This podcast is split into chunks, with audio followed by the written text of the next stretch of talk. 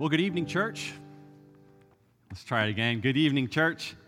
I want to thank you for joining us here tonight to commemorate this Good Friday service time where we have to be able to really remember the precious sacrifice of our Lord and Savior Jesus Christ. Uh, this is something that was uh, on my heart today, and, and I just want to, again, thank you for coming tonight because uh, there is this tendency that I see in our world happening today where we are often remembering days and people and events, and so many different uh, holidays have been established here in our nation, and yet here we are as a nation failing to recognize the once and for all sacrifice of our Lord and Savior Jesus Christ. But yet, here we are as a church who are gathering together to do just that. And so, again, thank you for gathering here tonight with us.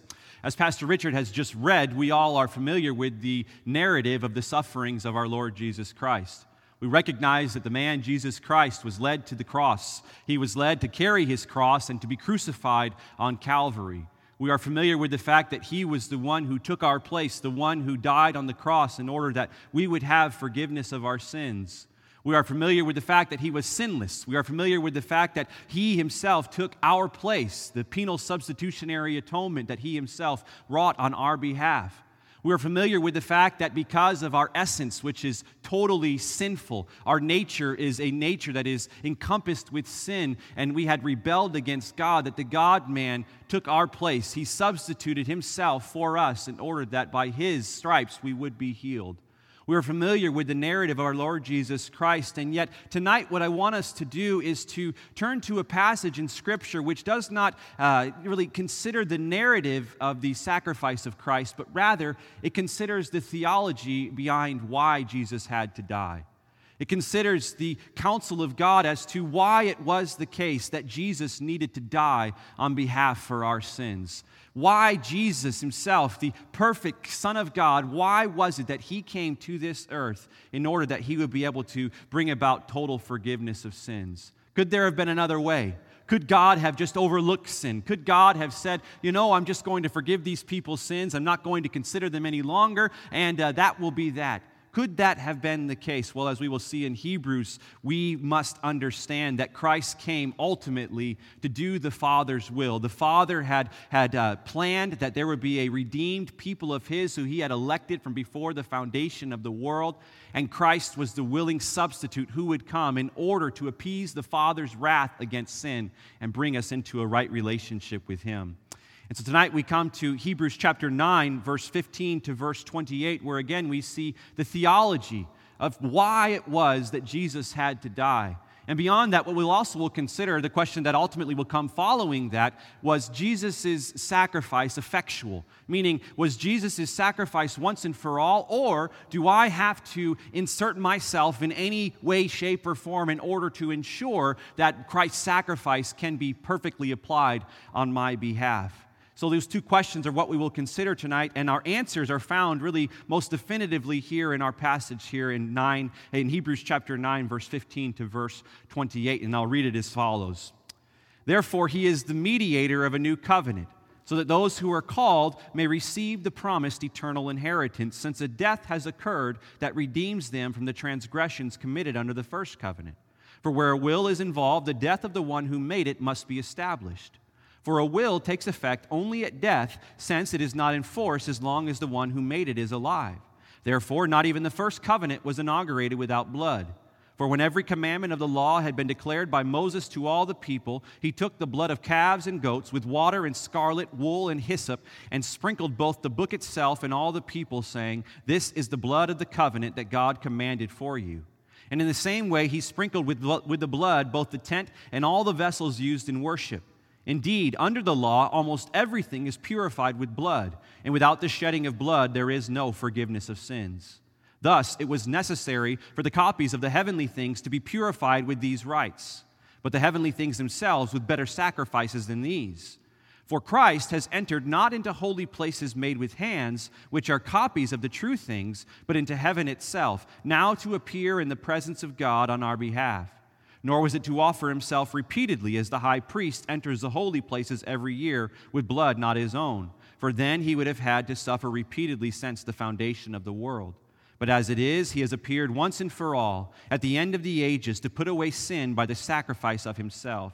And just as it is appointed for man to die once, and after that comes judgment, so Christ, having been offered once to bear the sins of many, will appear a second time, not to deal with sin, but to save those who are eagerly waiting for him. Let's pray. Heavenly Father, we do come before your word with a expectancy to be able to gain a deeper understanding as to why it was Christ had to come and to die on the cross for our sins why you made it of a necessity that, that the sacrifice of Christ was the only way in which you would appease, you would be appeased uh, towards us and, and our sinfulness against you. God, we do thank you that you have made this way possible for us. We do thank you that by the blood of your precious Son, our Lord Jesus Christ, we have been forgiven through our faith in him. But God, we also tonight come eagerly seeking to understand why it was that this was necessary. And not so much that we are holding you accountable, but rather, God, that we are simply just seeking to understand how you operate, Lord. How it was that you saw fit to bring about the redemption of us, your people how it is that you saw fit to, to, to send your only begotten Son, our Lord Jesus Christ, to this earth in order that through his own sacrifice, through his redeeming power, which he alone could bring about, would, would come to save us from our sins. God, we draw near to you now to grow deeper in our great understanding of what it is that you have done for us on our behalf. And we thank you that not only have you done this for us on our behalf, that, that you have substituted yourself in our place. That, that, that, that, what, that which we could not ever have brought about, God, you have brought about through the once and for all sacrifice of your Son. And we are so privileged to be able to enter into the very counsel of your word in order that we would be able to understand just exactly why it was Christ had to die and also to be encouraged by the finality of his sacrifice.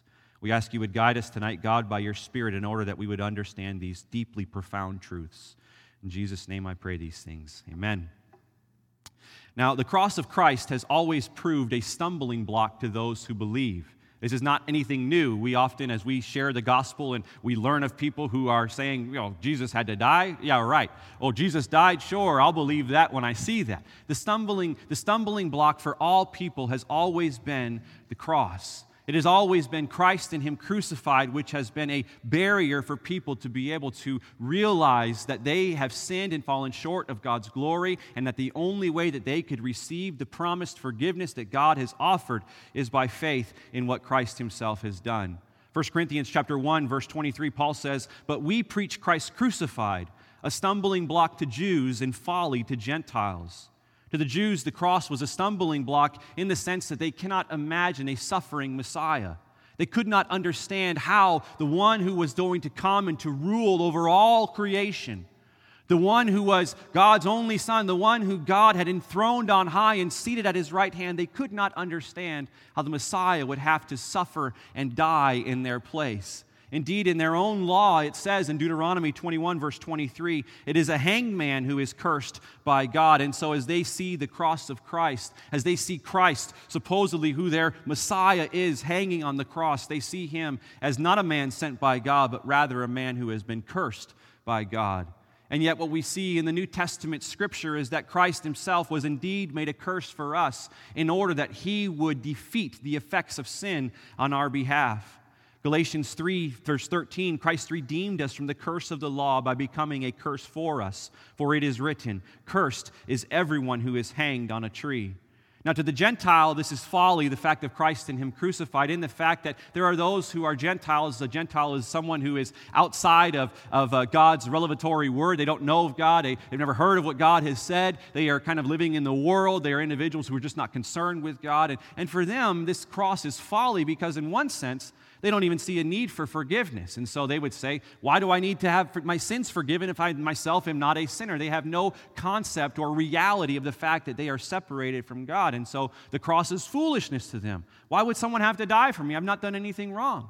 But still, in another sense, those who do realize that they have done something wrong would also see the cross and say, How could one man's death atone not only for my sins, but also the sins of all who have placed their faith in the one who died in their place? It's folly to the Gentiles, and it's foolishness to the Jews. And this is nothing new. This is something that is happening even in our day as well. To some, the cross of Christ was a, a plot uh, schemed up in which individuals said they were going to bring Christ to the cross, but before Christ was actually brought to the cross, the disciples schemed up such a way that they put an impostor in his place, and therefore Christ was never crucified on the cross. They, survived, they surmised that Jesus did not actually die on the cross. Instead, he was, uh, uh, had an impostor in his place, and, and he lived out his life somewhere else only to die. And then later on, their prophet Muhammad would come, and he would be the one who would be the revelatory word for the Muslims. There are those who deny the cross of Christ because it does not fit their theology. Still, there are those who deny the efficacy of the cross of Christ. They would agree that Jesus was sacrificed that day, but in that Jesus is a high priest, and in that the, he is a high priest forever. His sacrifice is perpetually continuing.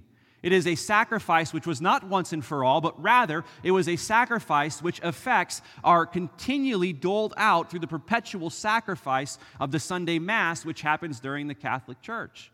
This is why Christ is always still on the cross, because they believe that Christ is perpetually being sacrificed in order that the sins that these people have continually fallen victim to are continually being able to be forgiven. Others still will view the act of God crucifying his son on the cross for our sins as an act of cosmic child abuse. They say, How could a loving God call for his son to be suffering in the place of individuals who alone are worthy of God's wrath? Christ was sinless, he was perfect. How could God pour out his wrath upon his innocent son? There are many within the evangelical church who have this sort of theology. And what's interesting is that in all of these, I have mentioned individuals who see the cross as folly, not in the sense that they deny that Jesus died on the cross for our sins, but rather they deny the effects of it. They deny the purpose behind it.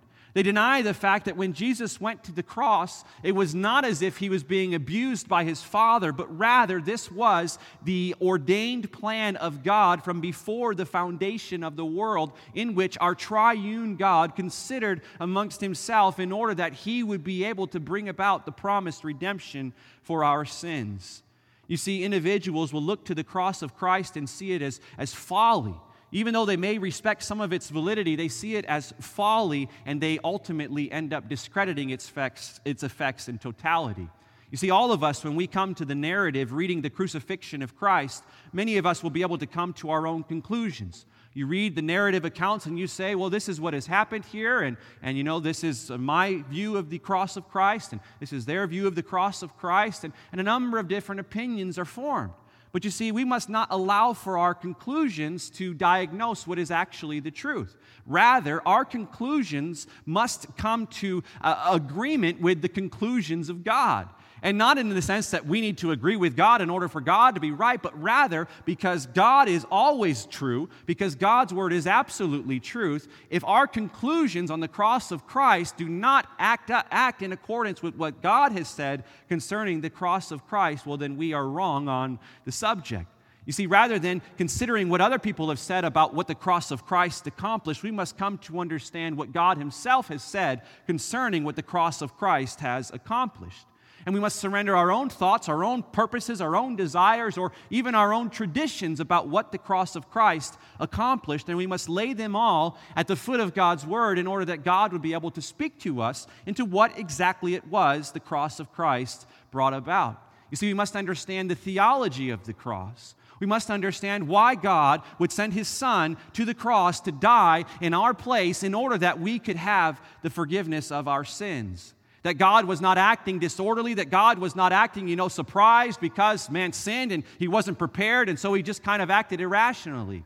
God did not do that. God does not act in that way, but rather, God, in his foreplan or his foreordained knowledge, planned before the foundation of the world that the Lamb would be slain, that Jesus Christ would come and die in order that man's redemption would be purchased. You see, that is the uh, uh, answers that the answers that we seek to find concerning the theology of, of why Jesus had to die really are summarized here in Hebrews chapter 9, verse 15, all the way into verse 28. If we ask ourselves, why did Jesus have to die? And on top of that, was Jesus' sacrifice effectual on my behalf? We must consider what God Himself has said concerning the subject. We must consider why it was that God had said Jesus needed to die on the cross for our sins. And we must understand how God received the sacrifice of his Son, Jesus Christ, in order to prove its efficacy. It is not just something which says, well, people say that God approved of his sacrifice. No, it is the fact that Jesus himself, and we will see, has gone into the very presence of the Father, offering up himself as the atoning sacrifice for our sins. And God has accepted his sacrifice, saying, Well done, this is my Son, you must listen to him. You say, why did Jesus have to die and how effectual was his death on my behalf? Well, we see the answers here in the passage before us here in Hebrews chapter 9. And in short, what we can say is the reason that Jesus had to die was because God required it. And to the second, we can say that Jesus' offering of himself brought about total forgiveness. God required this sacrifice, and Jesus' sacrifice brought about absolute, total forgiveness. Jesus himself indeed has paid it all. Now, to go back a bit further, we must understand the necessity of what brought all of this about. We must understand that the cross of Christ needed to be realized in the fact that man had sinned and fallen short of the glory of God. And as a result, now man stood under the wrath and condemnation of God because God must punish sin. God in the garden had given strict requirements to the man and the woman not to eat of the fruit, and if they were to do so, what would happen was the soul that ate of that fruit would surely die and not just a physical death, but rather an eternal death where they would be continuously separated from the presence of God forever and ever, standing under his wrath and condemnation as punishment for their sins. God, in order that he would be able to bring about the promised forgiveness, saw it as a necessity that the cross of Christ must come into fruition because of the necessity that was before him, in that he must punish sin. Man needed a, a uh, needed a Savior, and therefore Christ was needing to be the promised substitute.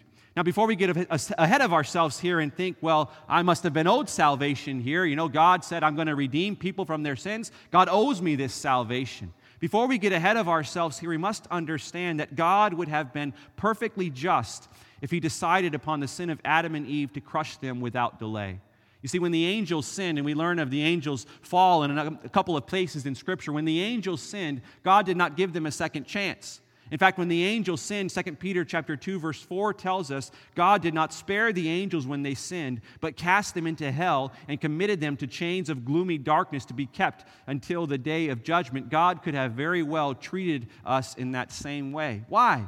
Because God is just, because God is holy and he is righteous. And if he calls for us to do something, we as his subjects, we as his creation, are called to be responsible unto him. We are called to respect what God Himself has said in order that we do not find ourselves outside of His loving kindness, outside of His loving kindness and under His wrath and condemnation. You see, God had, could have very well redeemed mankind from their sins. He would redeem mankind from their sins, but this would not come without a cost. There would be a high cost which would need to be paid. Namely, there would need to be enmity placed between man and sin, between man and Satan. And that enmity, which was promised in Genesis chapter 3, verse 15, ended up being our Lord Jesus Christ, who came to redeem us from our sins. You see, God, in His great love towards us, willed that He would redeem us from our sins. But in His justice, this could not come without a high, high price. You say, why? Well, because God, in His love, cannot overlook the fact that He is also a God who is just. And for those who think that God in His love could just simply walk over sin and forget about it totally and completely, deny the fact that God Himself, if He were to do that, would not have been just. You see, if God just overlooked sin and said, okay, you sin, don't worry about it, just continue living your life however you want, I'm just going to, you know, let you do what you want, and I won't ever get mad at you, I won't ever be condemning you, I never will have my wrath poured out over you. If God were to have done that, God would have not been just. And so, therefore, what we note of the cross of Christ is that in the cross of Christ, we see both the love of God and the justice of God on full display, working together in order to bring about our redemption. You see, the cross of Christ not only displays the love of our great God, but it also displays his great justice. Romans chapter 3, verse 24 to 25 says, We are justified by his grace as a gift through the redemption that is in Christ Jesus, whom God put forward as a propitiation by his blood to be received by faith. This was to show, to show God's righteousness, because in his divine forbearance he had passed over former sins. And so God in the cross of Christ needed needed to prove his justice, needed to prove his righteousness. And so when Christ went to the cross, it was not only out of his great love for us, but it was also out of the justice of God that made it necessary. Now, turning to the book of Hebrews again, in Hebrews chapter 9, verse 15 to verse 22, we see that the necessity of Christ dying on the cross for our sins played a part in the fact that if God was not to require a sacrifice for sins, not only would he be unjust, but also there is this fact that the new covenant would not have been able to become ratified. Not only is the justice of God on full display in the, in the uh, uh, uh, wrath of Him being poured out upon His Son, our Lord Jesus Christ, but we also see in the cross of Christ that the new covenant was able to be mediated because there is nothing, there is no covenant that could ever be mediated without the shedding of blood. This is the point that the author of Hebrews is going to make for us. You say, why did Jesus have to die on the cross for our sins? Well, without the shedding of blood, there is no forgiveness of sins. That's Hebrews 9 9, verse 26, or 22 rather. And what's interesting to note here as we consider why Jesus had to die, we're considering it from a viewpoint in which we do not consider it all that often. We often consider the effects of Christ's death on our behalf the effects of Christ's death, where Christ died on the cross to save us from our sins, and by faith we believe in the Lord Jesus Christ, and therefore we are saved. Tonight we're not going to consider it in that way, but rather we are going to consider the accomplishment that Christ made in the presence of the Father. Not considering ourselves with, you know, okay, am I saved because of this, but rather, what did Christ have to do? What subjection of Christ, what, what, what, uh, what subjection did Christ place himself under in order to bring about the promised forgiveness of our sins? It's very important that we consider this, for in it we see how God purchased our redemption by himself, totally, totally without the help of any one of us. And so, why did Jesus have to die on the cross for our sins? In uh, Hebrews chapter 9, verse 15 to 22, we read of it here. It says, Therefore, he is the mediator of a new covenant, so that those who are called may receive the promised eternal inheritance, since a death has occurred that redeems them from the transgressions committed under the first covenant. For where a will is involved, the death of the one who made it must be established. For a will takes effect only at death, since it is not in force as long as the one who made it is alive. Therefore, not even the first covenant was inaugurated without blood. For when every commandment of the law had been declared by Moses to all the people, he took the blood of calves and of goats with water and scarlet wool and hyssop and sprinkled both the book itself and all the people, saying, This is the blood of the covenant that God commanded for you. And in the same way, he sprinkled with the blood both the tent and all the vessels used in worship. Indeed, under the law, almost everything is purified with blood, and without the shedding of blood, there is no forgiveness of sins. Now, I know that it is a lot, and I know that it is something that we do not often consider. And so, if all that you get from what I exposit here before you in Hebrews chapter 9, verse 15 to verse 22, is the fact that God required that Christ die on the cross for our sins in order to bring about the promised new covenant, that is enough. Although it goes much deeper than that. You see, in effect, what we can say as to why did Jesus have to die on the cross for our sins, it is simply that God required this to be done. God required it. Jesus didn't die on the cross for our sins for any other reason other than the fact that the Father required that this was the only way in which forgiveness of sins was able to be purchased.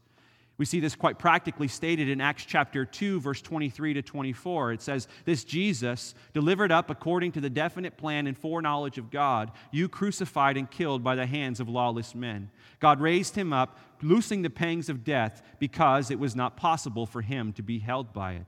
You say, why was this the plan of God? Why could God not have just said all is forgiven? Why could not God have overlooked sin? Why not just do that? God's all powerful, He's all knowing, He's omniscient. God's God, He doesn't have to answer to anyone. God, you know, if God acted in any way that he wanted, he would not have to answer to anyone. And so, therefore, he could have simply said, There is no need for a forgiveness of sins that is necessary. I'm not upset with you for the sins in which you have done. He could have said that. And people say, God could have just done that. It would have been so much easier. But God, wanting to, you know, show his, uh, his great uh, glory and holiness and all of these things, you know, so concerned with himself, he had to send his son to die. People often lamented the fact that God did it in this way. But you see, God was only acting in accordance with his justice in bringing this about. You see, Jesus had to die on the cross for our sins because sin demands a punishment. God had said that the soul that eats of this fruit shall surely die, and God, who is one, is one who keeps his promises. Therefore, when Adam and Eve ate of the fruit, death entered into this world. Sin and death entered into this world, and God was going to keep his promise that anyone who would have sinned would have fallen short of his glory, and the wages of their sin would be death, and they would be condemned to stand under eternity in, eternity in hell under his wrath. That was the promise that God was going to bring to completion. God is holy and he demands he demands a punishment for our sins. His justice demanded Christ's death on the cross for our sins. But you see, in his great love for us, he also planned our redemption the very moment mankind sinned. You see, God has promised that all who have sinned and have fallen short of his glory of God will stand under his condemnation and wrath for all of eternity. And God is perfectly just in doing that because he himself is holy and cannot be stained by the presence of sin. But God, in His infinite love shown towards us as His creation, has made a way in which He would be able to redeem us from our sinfulness. God has said, Yes, I am going to punish sin. I am just, I am holy, I am righteous, and I am pure, but I am also a God who loves. And it is because of my great love that I am going to will that the people who I choose will have their sins forgiven and I will remember their sins no more. This goes to the covenant promise that God made through the prophet Jeremiah back in Jeremiah chapter 31.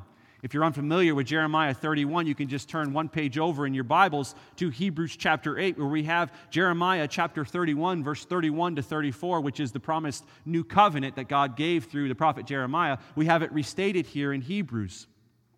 You see, God, in His promised plan of redemption to redeem people from their sins, promised through a covenant that He made with the people of Israel, which would also be applied on behalf of all who would believe, that He would one day bring about total forgiveness. God would bring about total forgiveness. And what He says here in Hebrews 8, verse 8, it says, Behold, the days are coming, declares the Lord, when I will establish a new covenant with the house of Israel and with the house of Judah, not like the covenant that I made with their fathers on the day when I took them by the hand to bring them out of the land of Egypt. For they did not continue in my covenant, and so I showed no concern for them, declares the Lord. For this is the covenant that I will make with the house of Israel after those days, declares the Lord. I will put my laws into their minds and write them on their hearts, and I will be their God, and they shall be my people. And they shall not teach each one his neighbor and each one his brother, saying, Know the Lord, for they shall all know me, from the least of them to the greatest. For I will be merciful towards their iniquities, and I will remember their sins no more.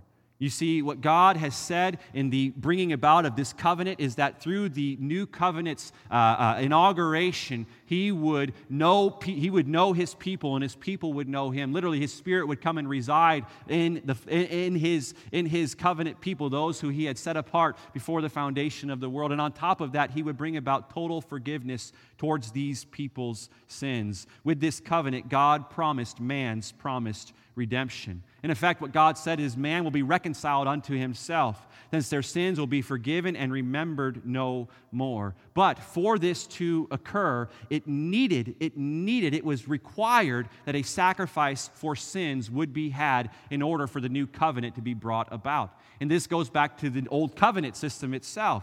You see, God cannot act opposite of his own revealed will throughout his word. God is unchanging. God does as he does, and he does not change from that.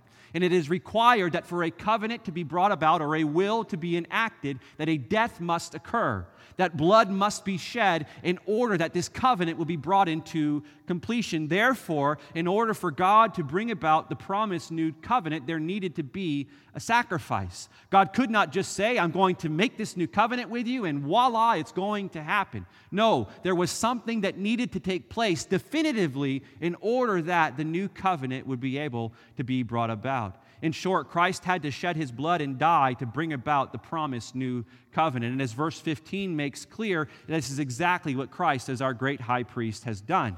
In Hebrews chapter 9, verse 15, therefore, he is the mediator of a new covenant, so that those who are called may receive the promised eternal inheritance, since a death has occurred that redeems them from the transgressions committed under the first covenant. You see, putting it quite bluntly here, Christ himself both was the guarantor of this covenant and he also mediates the covenant blessings on our behalf. Christ on our as our great high priest is the one who has both brought this covenant into inauguration and also since he ever lives as our great high priest, he always lives to intercede on our behalf and mediate these new covenant blessings in which God has promised towards us.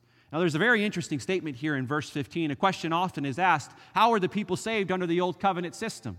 How was it that individuals were going to be saved? Christ did not come and die until some 1500 years after the old covenant itself was enacted through Moses. How did the people be how were the people saved? Verse 15 tells us it says, Therefore, Christ is the mediator of a new covenant, so that those who are called may receive the promised eternal inheritance, since a death has occurred that redeems them from the transgressions committed under the first covenant. You say, How were those under the old covenant saved? The same way that we are saved, by the shed blood of our Savior, our Lord Jesus Christ. The only way that anyone could ever be saved is not by works of righteousness, it's not by fulfilling the law, it's not by doing what someone tells you to do, but rather it is through the shed blood of our Lord Jesus Christ, which has enacted the new covenant which God gave to his people. In a sense, we can say that the old covenant people were saved on credit namely that God knew that there would come a time when the lamb would be slain. As we know, God, who is outside of time, has said the lamb was slain before the foundation of the world. And so, as God was seeing these individuals sinning and constantly sinning and constantly offering these worthless sacrifices to them, the blood of bulls and goats cannot take away sin, God was taking their sacrifices on credit. He was saying, One day my son will come and he will sacrifice himself once and for all, and that will be how I will give the remission of sins to these individuals.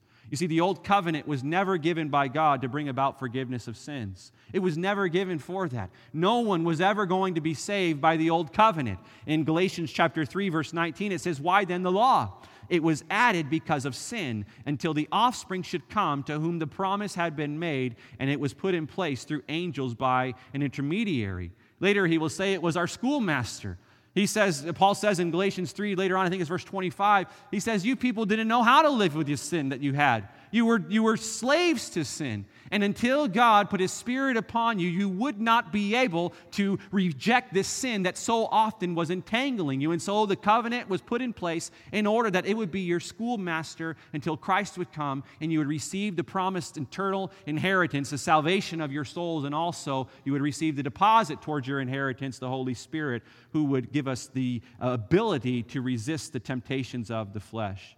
Now, someone might say to me then, well, why did God have all of the people of Israel perform those sacrifices? Why would God have them do that? All of the blood that was shed, all of the animals that were killed. Why not just give them the promise and then have them live by faith in that promise? Why require all of these sacrifices? Well, God required these sacrifices, as we know, and as I have said, in order that it would be these individual schoolmasters until Christ Himself would come. And on top of that, God required these sacrifices in order that they would be an act of faith unto God, showing that it was God alone who could bring about the promised forgiveness of their sins. You see, God, when He gave the law, before He gave the law, He promised that He would send the promised eternal inheritance who would save these people from their sins and that they would be saved not on the basis of their works, but rather on the basis of their faith. God never said they were going to be saved by the old covenant. He promised Abraham in the Abrahamic covenant that he would be saved by his faith. He was justified by his faith, not because he was circumcised, not because he had done any of that. You see, the sacrificial system was put in place to both point to the once and for all sacrifice of Jesus Christ and also to provide a covering for the sin of the people until Christ would come and wash their sins all away by taking upon them his own sins. You say, why the old covenant? Why? Because it pointed to the once and for all sacrifice of Christ, and it was a way in which God said He would cover sins for a time, only for them to be reopened up and poured out on His Son, Jesus Christ, for the forgiveness of sins in that once and for all event on that day at Calvary in Hebrews chapter 10, verse 1, we read of the law that it is a shadow of the good things to come instead of the true form of these realities. And it can never, by the same sacrifices that are continually offered every year, make perfect those who draw near. You see, the bringing about of the new covenant was necessary in order that God could bring about the promised forgiveness of sins. To do away with the old covenant, which was only a schoolmaster until Christ would come, it was necessary and only necessary for Christ to die on the cross for our sins to bring about this promised new covenant. Now, this goes into great detail in verse 16 to verse 17. He says, For where a will is involved or a covenant, the death of the one who made it must be established.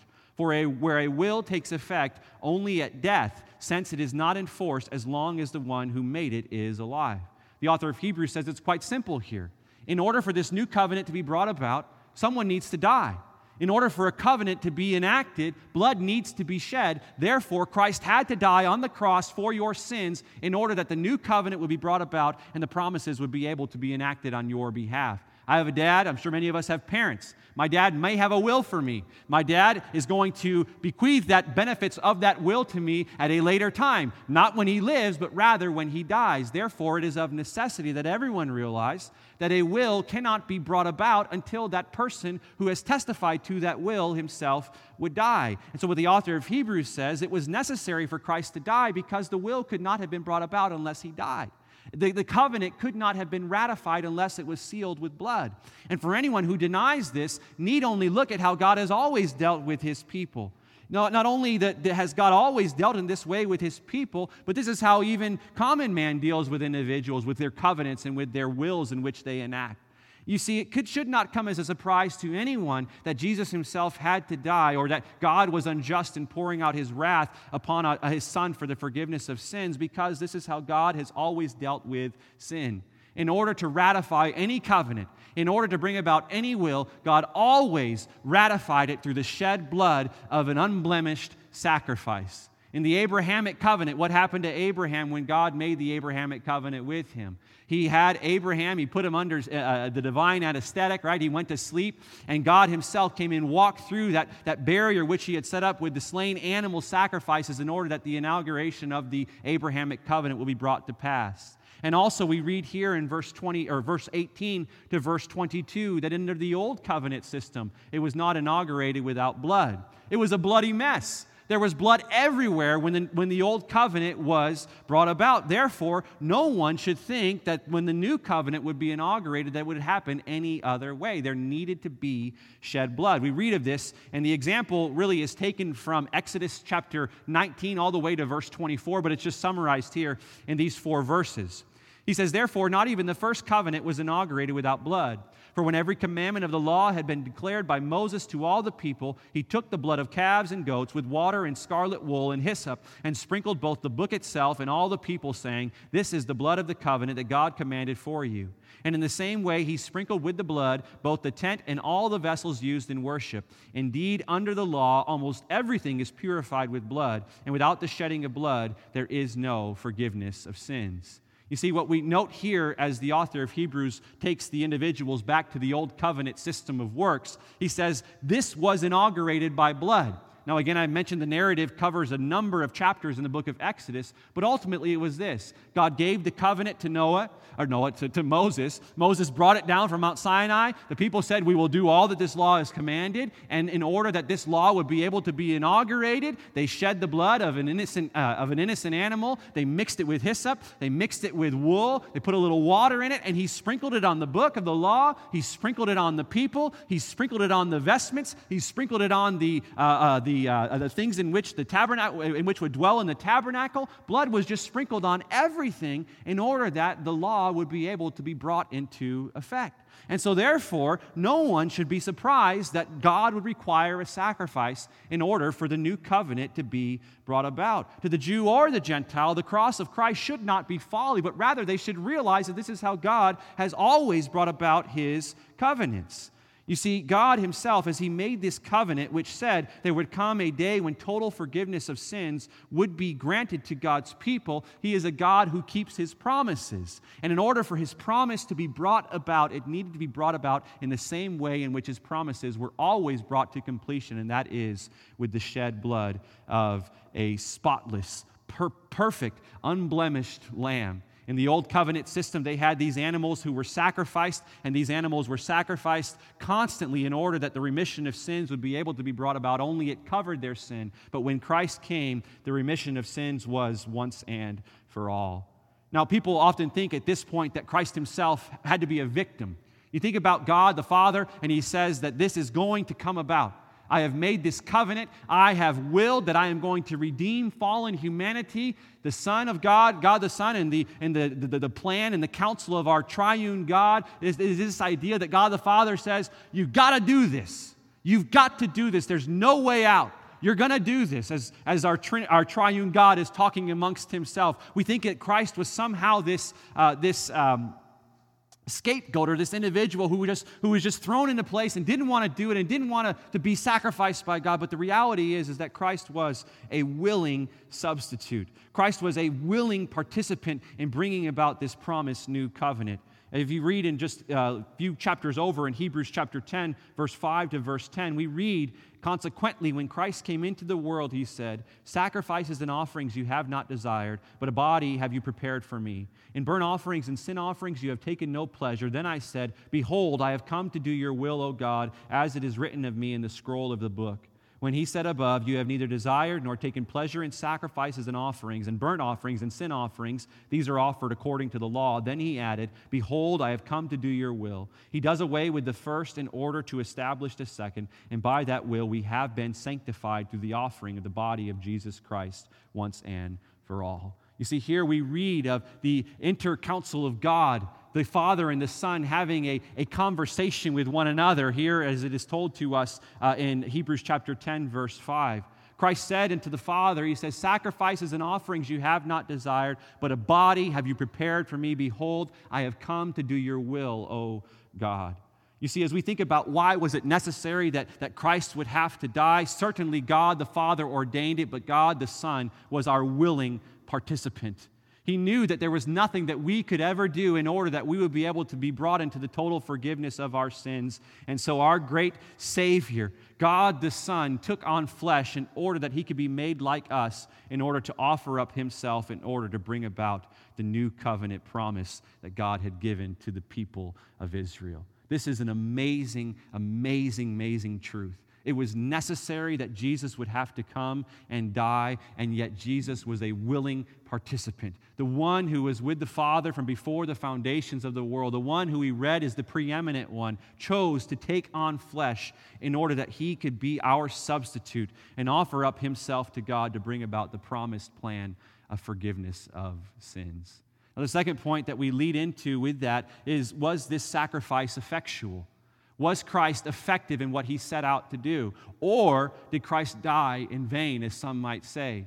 You see, often these people have this idea that, that Christ's sacrifice was not enough. They reason, no way one man could offer up himself for the sins of the whole world. There's no way that this could actually happen. There's no way that one person could appease a holy and a righteous God, and yet that is exactly what has happened in the cross of Christ. You say, How effectual was the death on the cross for our sins that Jesus paid on our behalf? Well, look to 23, verse 28 in Hebrews chapter 9 to see the effectualness of it. It says, Thus it was necessary for the copies of the heavenly things to be purified with these rites, but the heavenly things themselves with better sacrifices than these. For Christ has entered not into holy places made with hands, which are copies of the true things, but into heaven itself, now to appear in the presence of God on our behalf nor was it to offer himself repeatedly as the high priest enters the holy places every year with blood not his own. For then he would have had to suffer repeatedly since the foundation of the world. But as it is, he has appeared once and for all at the end of the ages to put away sin by the sacrifice of himself. And just as it is appointed for man to die once, and after that comes judgment, so Christ, having been offered once to bear the sins of many, will appear a second time, not to deal with sin, but to save those who are eagerly waiting for him. You say, How effectual was Christ's death? The author of Hebrews makes it clear it was a once and for all sacrifice. Now, to us, this may not seem of a great significance. We look at the cross somewhat, uh, with somewhat of a superficiality. We know the cross, we know why Christ died on the cross for our sins, but we do not realize the, the, uh, the burden that the sacrificial system was on the people of Israel. We do not realize the ever present hope for the Israelites, where one day God would promise and fulfill that promise to remember his people's sins no more through the sacrifice of his promised Messiah. We do not realize how much the people of Israel were burdened under the weight of the sacrifices of their sins, or for their sins. And so when Christ came to redeem man from their sins in a once and for all sacrifice, this was great news to the people of Israel. And it ought to be good news for us we must never trivialize the cross. We must never look at the cross and say, oh, yeah, Christ died on the cross for my sins and now I'm saved now. We must never view it as such because what Christ did in a once and for all sacrifice was never able to be accomplished in the millions upon millions of sacrifices that the people of Israel offered to God during the 1500 years under which they were under God's old covenant system. You see, to the Jew, this question plays a significant importance, and I want to draw this out for us also so that we can see this for our lives. You see, under the old covenant system, sacrifices were the ever present reality of the people's lives. Sacrifices were continually offered because the people were continually sinning. And the reason that these sacrifices were to be continually offered was because they were incapable of appeasing God's wrath. As I've mentioned, they've only covered sin. And so, what these people would have to do is they would constantly have to go into the temple and bring their sacrifice to the priest. And the priest would have to take the offering and he would have to sacrifice that offering. And he'd have to pour the blood on the offer, altar of sacrifice. And the person would be able to have their sins covered for a moment in time. But then what would happen? They would sin again. And so they'd have to bring another sacrifice. And day in and day out, it was this repeated task where people had to continuously offer their sac- sacrifices unto God for their their sins. And even more than this, what we note is that they knew as they were offering these sacrifices that they were ineffectual for bringing about the total forgiveness of sins. You say, how do they know that? Well, because they constantly had to do it. If these were able to forgive sins, they would not have to have been having, having to been offered every single day of these people's lives. You see, in Hebrews chapter 10, verse 2 to verse 3, what he says is the sacrificial system only served as a reminder that these people themselves were sinners. He says, Otherwise, would they not have ceased to be offered, since the worshippers, having once been cleansed, would no longer have any consciousness of sins? But in these sacrifices, there is a reminder of sins every year.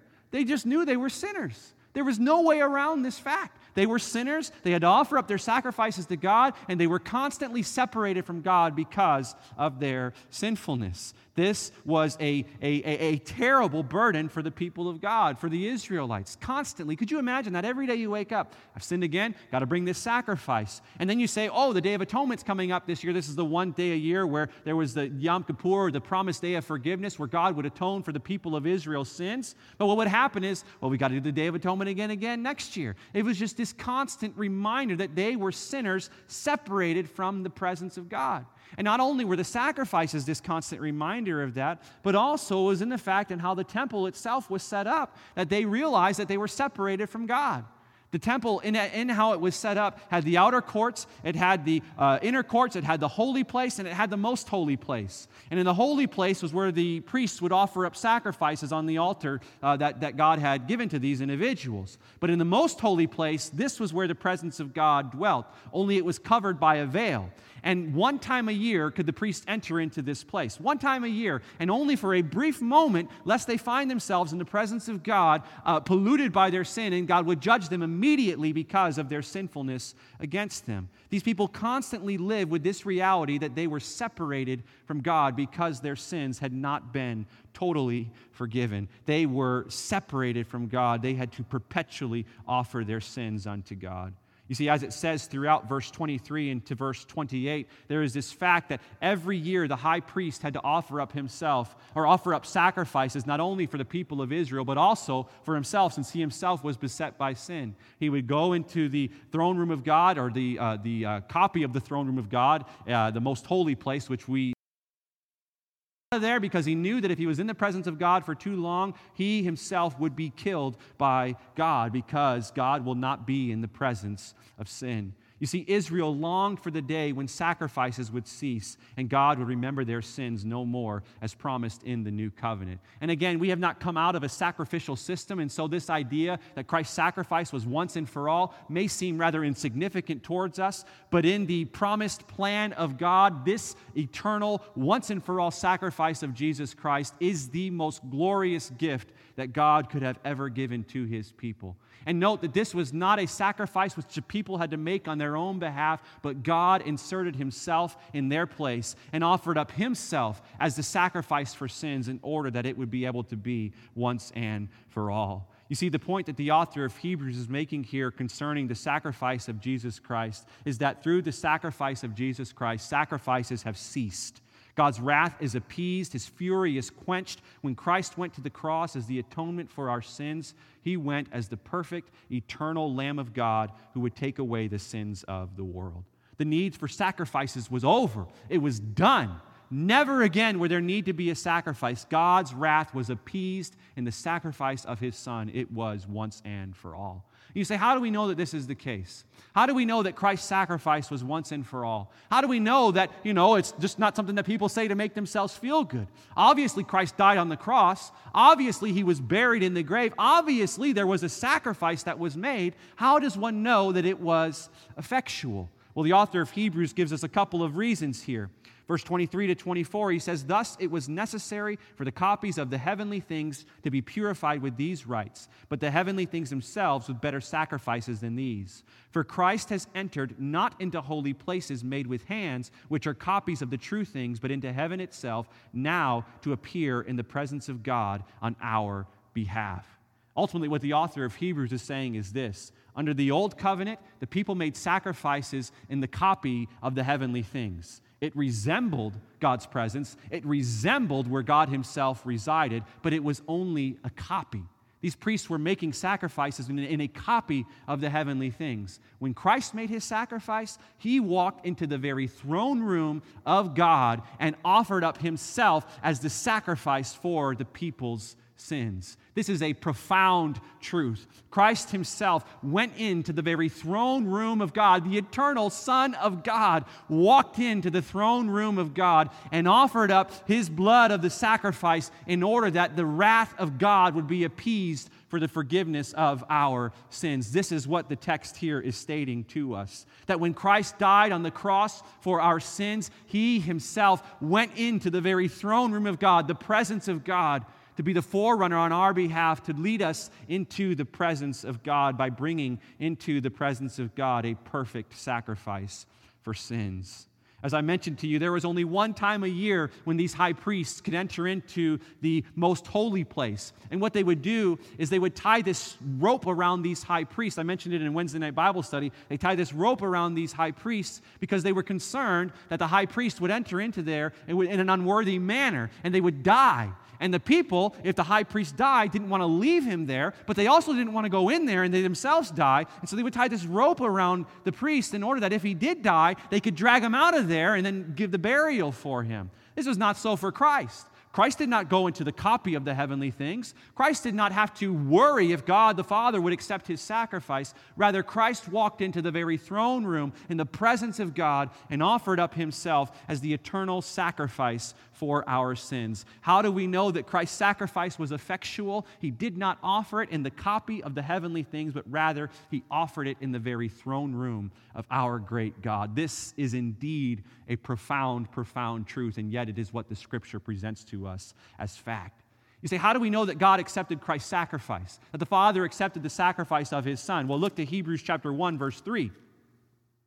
In Hebrews chapter 1, verse 3, it talks about Christ. It says, He is the radiance of the glory of God and the exact imprint of His nature, and He upholds the universe by the word of His power. This is the point He's making. After making purification for sins, He sat down at the right hand of the majesty on high. How do we know that God accepted Christ's sacrifice? When Christ entered into the very throne room of his Father, Christ sat down, therefore signifying a completed work.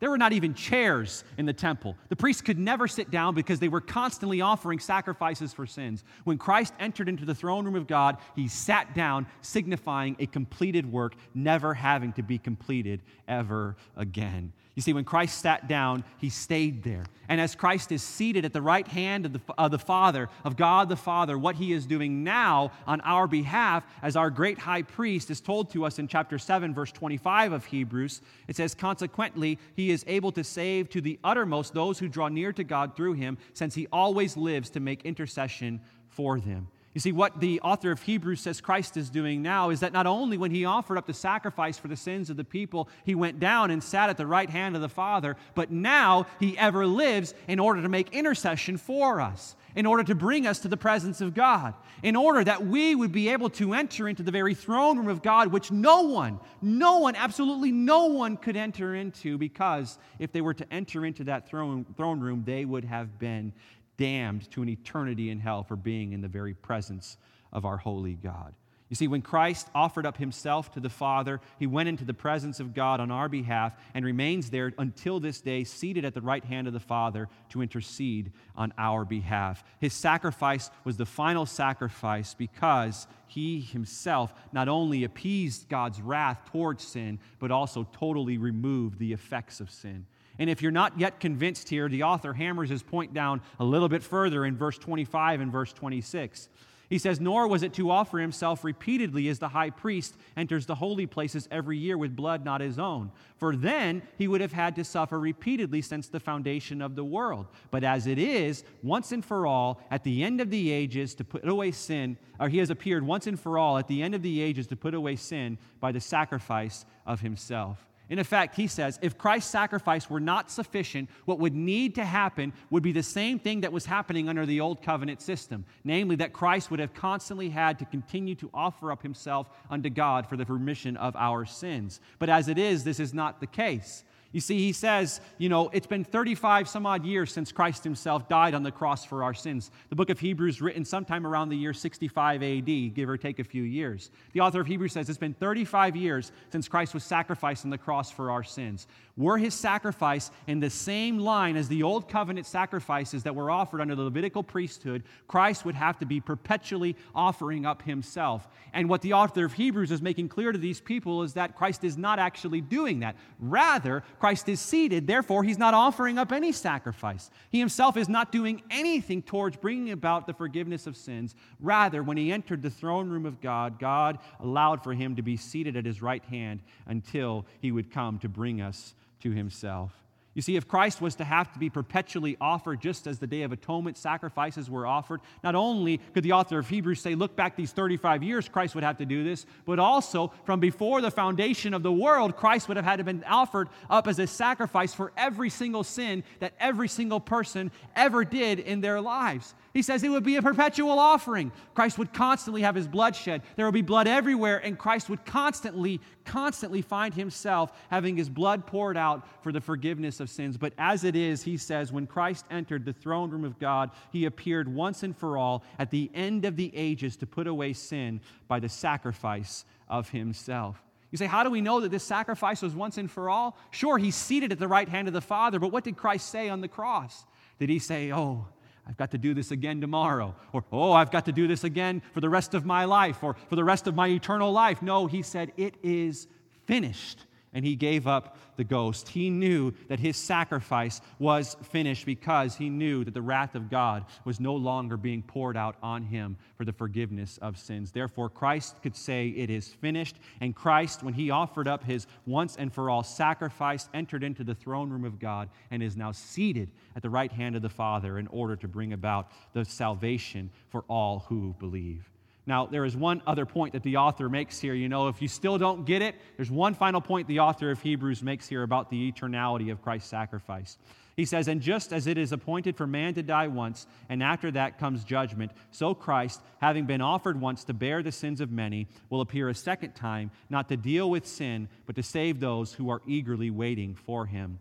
In verse 27, the point that the author of Hebrews is making here is this He says, Humans are only destined to die once. Human beings will only die once. Therefore, Christ only died once. He's not going to die again. In fact, he cannot die again because when he was raised from the grave, he was raised from the grave with an incorruptible body that will never perish, that shall never pass away. Therefore, he will never be able to offer up himself as a sacrifice ever again because he cannot die again. He ever lives to intercede on the behalf of the people of God. You see, Christ lives forever, and as he lives, he has promised his return will come. And the author of Hebrews says, because his sacrifice for sin is completed, when he returns for you, it's not going to be to deal with sin. He's not going to sacrifice himself again, but rather he is going to bring you the promised inheritance. He will save you completely from your sins. This is the truth in which is presented to us here tonight in Hebrews chapter 9, verse 15 to verse 28. Christ had to die in order to bring about the promised plan of redemption. He had to die in order that his blood, which was shed, would be able to inaugurate the new covenant. And he had to offer up himself as the perfect, spotless, eternal Lamb of God in order that God would receive his sacrifice for sins once and for all, no longer require a sacrifice for sins, and allow for his plan of redemption to be completed. You see, no longer through Christ's sacrifice are we separated from God. Christ entered into the throne room of God to lead us with him. There is no longer a chasm between us and God like there was in the old covenant system. Rather, those of us by faith in our Lord Jesus Christ are able to enter boldly into the very throne room of God as the new covenant system has now been inaugurated and Christ now mediates it on our behalf. You see, for those who believe now are known by God and also know God and have received total forgiveness for their sins, no sacrifice that we could ever offer would be enough, nor is it even necessary. You see, Jesus paid it all on Calvary. Church, I see two ways to apply this great truth. Two ways to apply this great truth. First, if you have yet to believe unto the Lord Jesus Christ for the forgiveness of your sins, there really is only one thing for you to do. Realize that God has accepted the sacrifice of his son as the only means of forgiveness for your sins. You are a sinner. You are damned to an eternity in hell apart from the redeeming power of Christ's sacrifice, which was paid on your behalf. The only thing that you need to do upon hearing the truth of Christ's cross that he himself went to in order to shed his blood, to bring about the new covenant, and also to offer up himself for the etern- eternal forgiveness of your sins, the only thing that you need to do is repent of your sins towards God and place your faith in the Lord Jesus Christ. And if you have believed in what Christ himself has done, those of us who are Christ's, what we must do what we must recognize from this, what we must do is we must heed the words of Hebrews chapter 2, verse 3. We must not neglect this great salvation that we have received. We must not neglect the great salvation that Christ Himself has purchased on our behalf. You say, someone says, why? You know, why should I not neglect this salvation? What do people do when they find out that they're saved? That they no longer have to be worried about the wrath of God, that they no longer stand condemned before God. What do people do? Well, they say the price has been paid. I ought to live it up now until Christ brings me home. I've got my get out of jail free card. I'm good to go. I'll just continue to live in sin. The author of Hebrews says, Do not neglect this salvation that Christ Himself has purchased on your behalf. Do not neglect the sacrifice of your Savior by living a life that is totally contrary to what God Himself is calling for you to do. And you say, How can I live my life now in order that I do not neglect this great salvation? Turn to 1 Peter where we close as we heed the words of the Apostle Peter given to the church as it was scattered all throughout Asia. As he called for them to respond to the sacrifice of Christ, he says this in uh, 1 Peter chapter 1, verse 13, all the way to verse 19. It says, Therefore, preparing your minds for action and being sober minded, set your hope fully on the grace that will be brought to you at the revelation of Jesus Christ. As obedient children, do not be conformed to the passions of your former ignorance, but as he who called you is holy, you also be holy in all your conduct, since it is written, You shall be holy, for I am holy. And if you call on him as Father who judges impartially according to each one's deeds, conduct yourselves with fear throughout the time of your exile, knowing that you were ransomed from the futile ways inherited from your forefathers, not with perishable things such as silver or gold, but with the precious blood of Christ, like that of a lamb without blemish or spot. He says, You ought to live your lives in the fear of God now, knowing of the precious price that was paid on your behalf. Church, we must not neglect this. For us. And what this means for us in our daily lives is no longer living a life of self righteousness, which says, I do these things, God's going to accept me. God has already accepted you, not because of who you are, but because of what Christ Himself has done. Church, if we are to live out the call, the, the, this promised inheritance that we have even now in the flesh. We must live to Christ totally, realizing that it is by his stripes we are healed, that there is nothing that we could ever have done to bring about the forgiveness of our sins, but rather it is through the precious blood of our Lord Jesus Christ that we are saved. Church, let us pray. Heavenly Father, we do thank you for this wonderful night that we have to be able to gather together on this Good Friday evening. Lord, may we, may we never forget the significance of this day. God, we know that uh, this was a once and for all sacrifice, and because of that, we may only deem it necessary to look at once and then move on to bigger and better things in our own mind. But God, may we never, may we never lose sight of the significance of the cross. May we never lose sight of the, the, the precious, precious, precious gift that Jesus himself gave for us as he went to the cross to be the atoning sacrifice for our sins. God, may we always remember the mercy that you have showed to us in that while you are a just and a holy God and could have immediately destroyed us at the first sense of sin in our lives or in our hearts, God, in your great mercy, you made a way that we could be redeemed.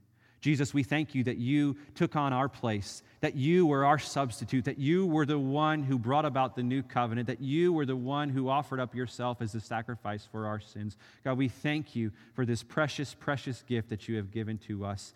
And may we live out our lives in the reality of this truth every single day as you have committed us to do. I ask these things in the name of your Son, Jesus Christ. Amen.